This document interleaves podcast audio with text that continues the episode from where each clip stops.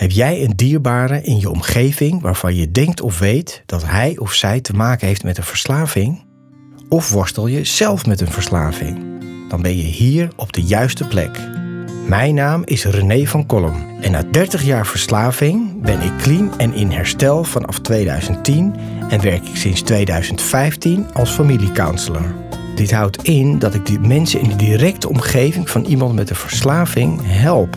Want als je dicht bij iemand staat die verslaafd is, is het echt belangrijk dat je weet wat je wel en beter niet kan doen.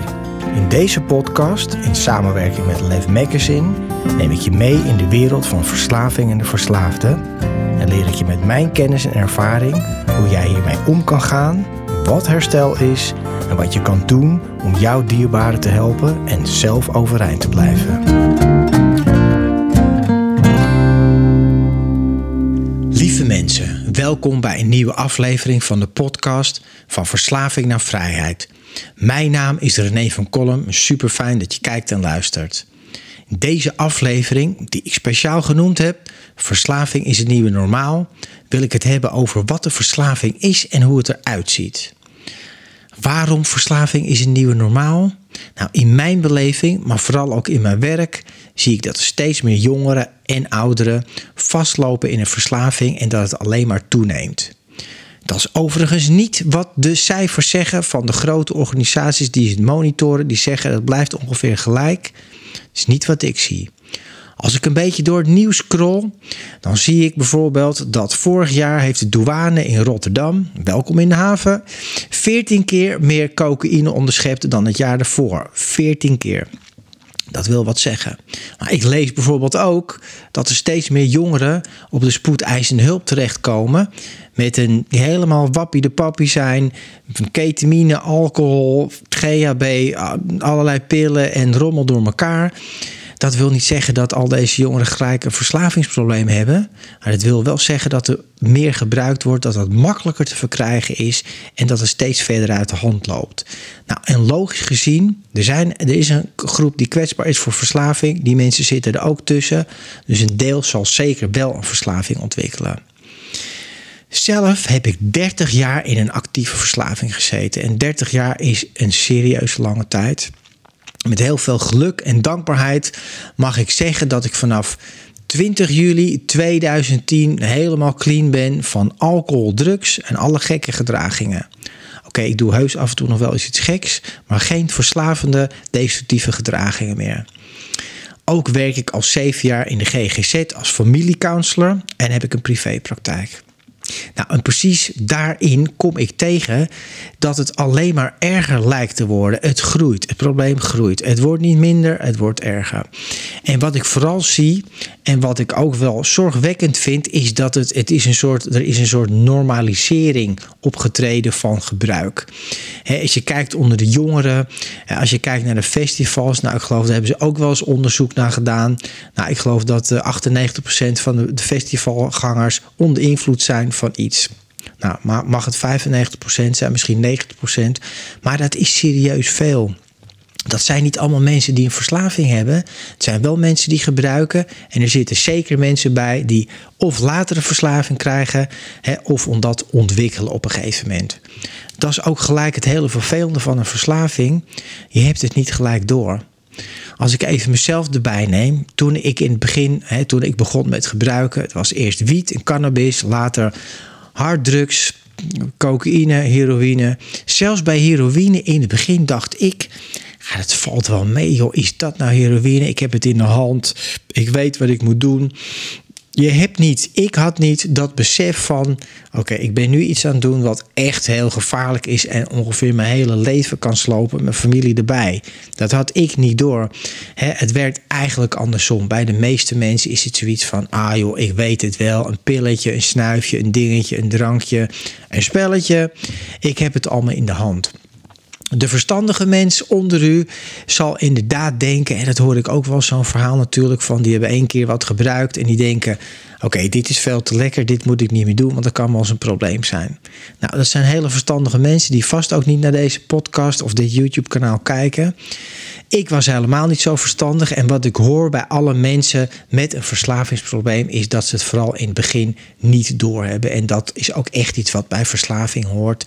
Het kleiner maken, het dat is hetzelfde. Het bagatelliseren, en ook in een later stadium het ontkennen van.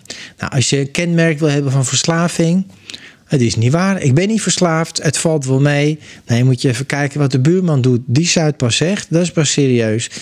Ik heb geen probleem. Ik kan er morgen mee stoppen. Iedereen doet het. Stel je niet zo aan. Zeur niet aan mijn hoofd. Dat zijn een, een rijtje van de standaard uitspraken van iemand met een verslaving. Het eigenlijk niet willen inzien. Het niet toegeven. Nou, als we gewoon eens kijken naar hoe het in Nederland ervoor staat, hè, volgens de officiële cijfers, die pak ik er even bij. Ik heb geprobeerd uit mijn hoofd te, te leren, maar na 30 jaar uh, middelengebruik gaat dat me niet meer worden. Het geheugen is uh, gehalveerd, dus ik ga het voorlezen van een briefje. Nou, in Nederland zijn er 1,7 miljoen mensen met een verslaving. Hè, dat is ongeveer. Daarvan zijn er 477.000 mensen verslaafd aan alcohol. 600.000 mensen, groot getal, aan medicijnen. Tussen aanhalingstekens.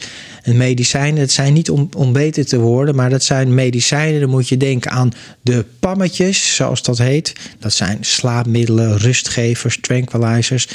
En de opiaatachtige, dat zijn eigenlijk allemaal ja, verdovende middelen om pijn te verzachten. Mensen met chronische pijnklachten.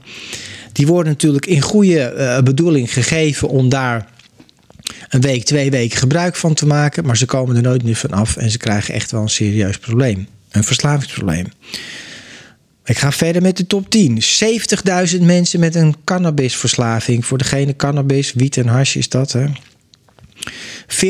40.000 mensen met crack en coke. Cocaïneverslaving. Crack is een keiharde, rookbare vorm van, uh, letterlijk keihard en figuurlijk keihard, vorm van cocaïne. Kom ik later wel een keer op terug. Super verslavend. 40.000 mensen. 12.000 mensen met heroïne. Dat worden er steeds minder, omdat het in Nederland niet meer zo populair was als in mijn tijd. Wat enorm gestegen is in de top 10 zijn, is gokken. Nou ja, vind het gek? Als ik, als ik straks naar buiten loop en ik, ik, kijk op straat, dan zie ik al bij de eerste beste bushokje staat er al een, gokreclame. even een wetje hier leggen, even een transfertje daar maken. Kom bij ons een gokje wagen. Als ik op mijn telefoon scroll, stikt van de, de gokreclames. Ja, vind je het gek dat dat toeneemt? Mensen die daar kwetsbaar voor zijn, die er gevoelig voor zijn, die gaan daar natuurlijk meer op in. Dat is logisch. 6700 mensen speed, amfetamine. Vijf ongeveer, hè, 5000 mensen designer drugs. Heb ik maar even op een stapeltje gegooid. Dat zijn uh, de, de, de ecstasy en, en uh, de, de 4 MMC, de 3 MMC. Dat zijn allemaal ontworpen middelen. Is allemaal zo natuurlijk, is allemaal hetzelfde. Nou, dan heb je nog de GHB en de ketamine. Nou, dan hebben we het ook nog over 170.000 mensen met een seksverslaving. Dat kan zijn seks in relaties, prostituees, maar ook heel veel pornoverslaving. Met een ander woord wordt dat ook wel mooi genoemd een hyperseksuele stoornis. Had ik, had ik zelf vroeger ook last van, hyperseksueel. Uh, 300.000 mensen met een eetstoornis. 300.000 mensen. vaak vrouwen zijn het ook, jonge meisjes, vrouwen. En een eetstoornis, lieve mensen, is net zo erg en misschien nog wel erger dan een verslaving. Super, super hardnekkig en heel moeilijk om van af te komen en van in herstel te komen. Nou, en dan hebben we ook nog 16.000 vrolijke gokkers en met een verslaving. Mensen die natuurlijk maakten een beetje een grapje van. Het is helemaal niet grappig. 16.000 mensen die een, een, een, een gameverslaving hebben. Volgens mij zei ik het verkeerd. Ik zei gokverslaving. Ik bedoel een gameverslaving. Gamen, iets waarvan ik dacht ja, jongens, dat kan toch niet. Hè? Toen ik zeven jaar geleden in de GGZ kwam, ik werkte in een jeugdkliniek.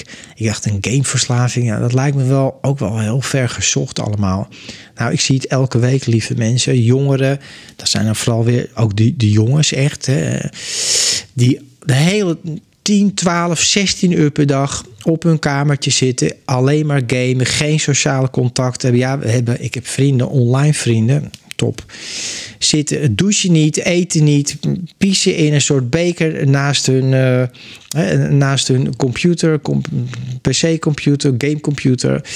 Uh, geen contact met ouders, niet meer naar school gaan. Ja, dat is wat een verslaving is. Totaal isolement. Nou, en dan hebben we ook nog gewoon 4 miljoen mensen die aan een tabaksverslaving zitten, vastzitten. Nou, die, hebben, die zijn niet eens meegerekend in die 1,7 miljoen mensen. Maar verslaving, lieve mensen, is een serieus probleem. En wat verslaving ook is, is het is een familieziekte. Want die 1,7 miljoen mensen, die hebben in ieder geval ouders, een vader en een moeder, maar hebben ook vaak kinderen. Je hebt natuurlijk vrienden, ze hebben een werkgever, collega's, nou, noem maar op. Als we nou eens gaan kijken om die 1,7 miljoen mensen, daar staan minimaal 3, 4, 5 mensen omheen. Dan gaat dit dus over miljoenen mensen. En vandaar dat ook vaak wordt gezegd: verslaving is een familieziekte. En precies daarom zit ik ook hier.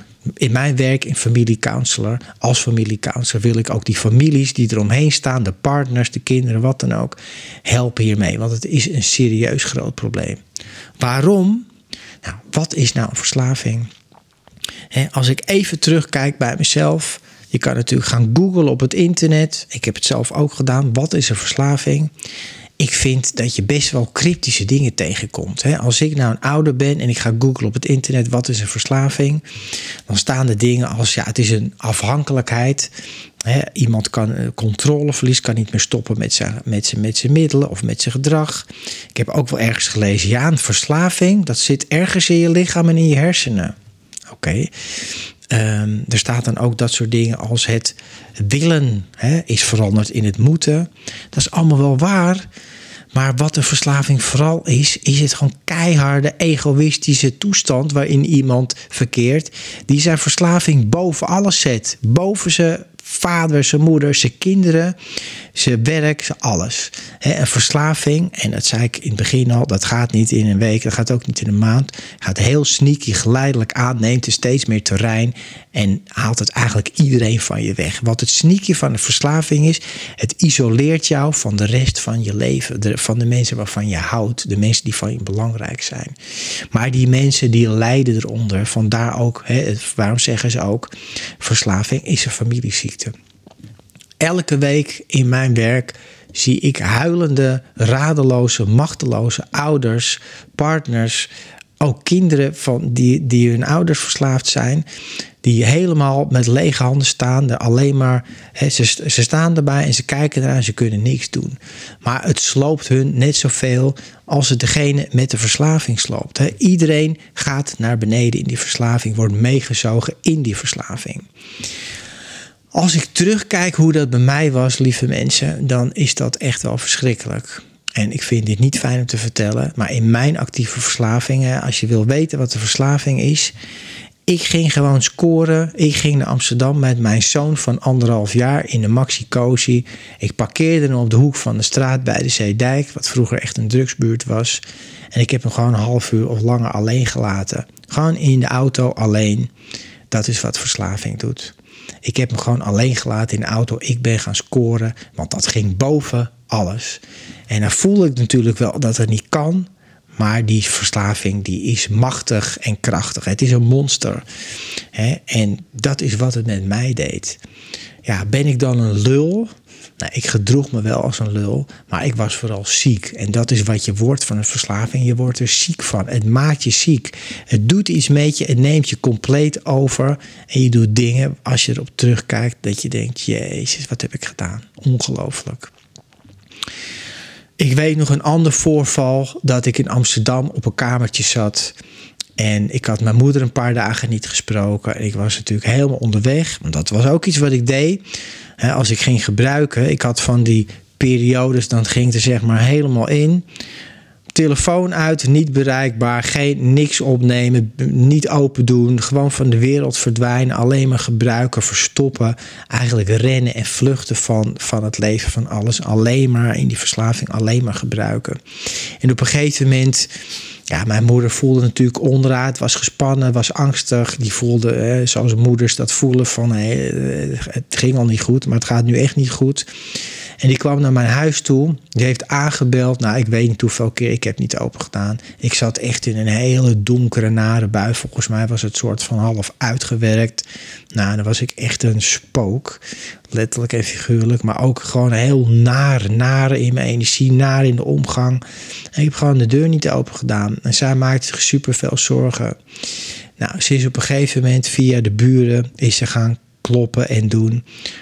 Ik had gewoon, uh, ik wist niet eens dat het mijn moeder was, maar ik wou gewoon niet open doen. Ik had wel een soort vermoeden, maar ik wou gewoon niet. Laat me met rust, ik wil niks van weten, iedereen oprotten. Op een gegeven moment heeft ze de politie gebeld.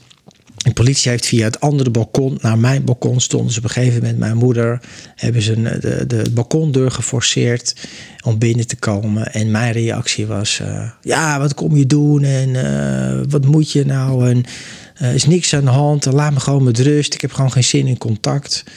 Weet je wel. En uh, heel zagrijnig, heel nareageren.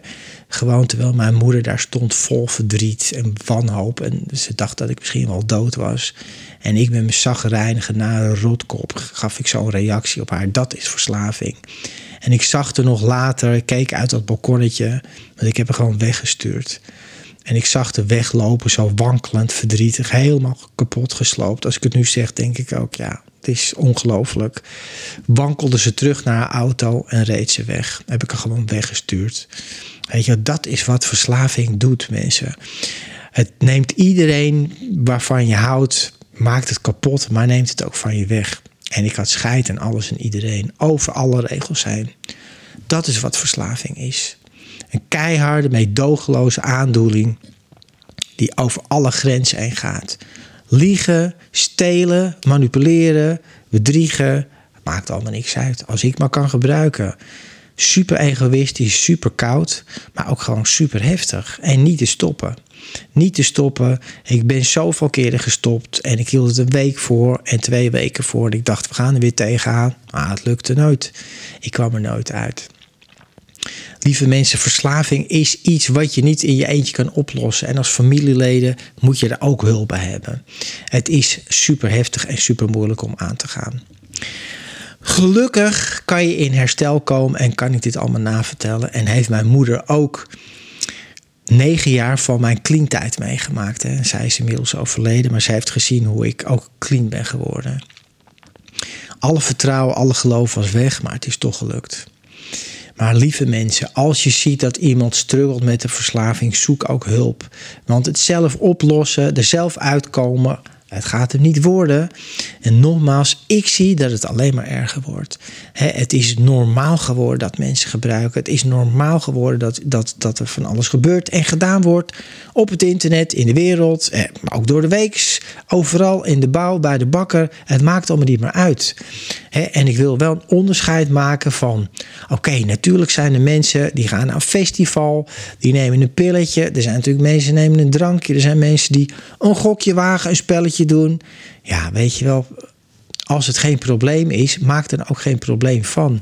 Maar zie je een aantal dingen bij iemand, dat betekent dat ze niet meer eerlijk zijn, dat ze gaan liegen, draaien, dat hun verslaving belangrijker is dan jij bent, dan jouw relatie is, dan het contact met hun is, dat ze gaan vermijden, dat soort dingen allemaal, dan is er een probleem. Ze gaan door ondanks het eigenlijk fout gaat. Dat is een groot teken dat er een probleem is. Want waar is mijn verslaving op gebaseerd? Ik kan natuurlijk zeggen, ja, we gebruiken voor de lol. Nee, we gebruiken niet voor de lol. We gebruiken ik gebruikte omdat ik me van binnen onzeker voelde. Omdat ik me angstig voelde. Omdat ik niet wist hoe ik met het leven moest omgaan dat alle spanningen, moeilijkheden die in mij zaten, buiten mij zaten, ja, daar wist ik gewoon helemaal totaal geen raad mee. En het, letterlijk zijn het ook verdovende middelen of verdovende gedragingen, he, gamen, gokken, vluchten. Het is allemaal vluchten.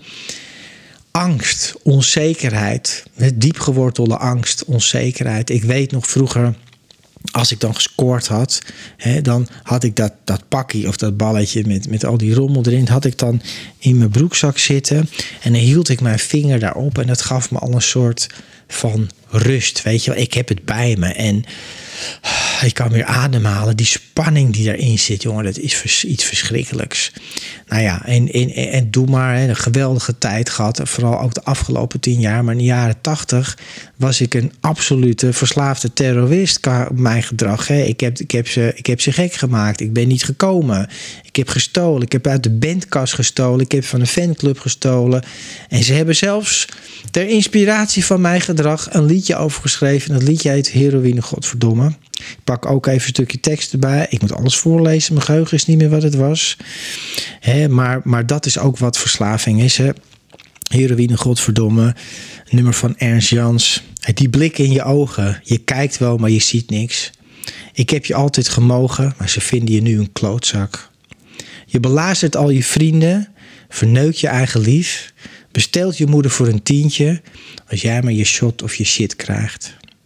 Ja, je zegt, ik zit in de zorgen. Je bent een zielepiet. En elke dag zeg je weer, morgen stop ik met die rotzooi. Lieve mensen, dank je wel voor het kijken en het luisteren aan deze aflevering. Ik wens jullie alle kracht, hoop en geloof, want je kan ook echt uit de verslaving komen, maar probeer het niet op je eigen houtje te doen. Ik zie jullie heel graag in de volgende aflevering de podcast verslaving naar vrijheid. Want dat is het tegenovergestelde van verslaving, is vrijheid ervan. Bedankt voor het luisteren naar deze aflevering van Verslaving naar Vrijheid. Wil je mij een vraag stellen of heb je mijn hulp nodig? Neem dan contact met me op via mijn website renévancolum.nl.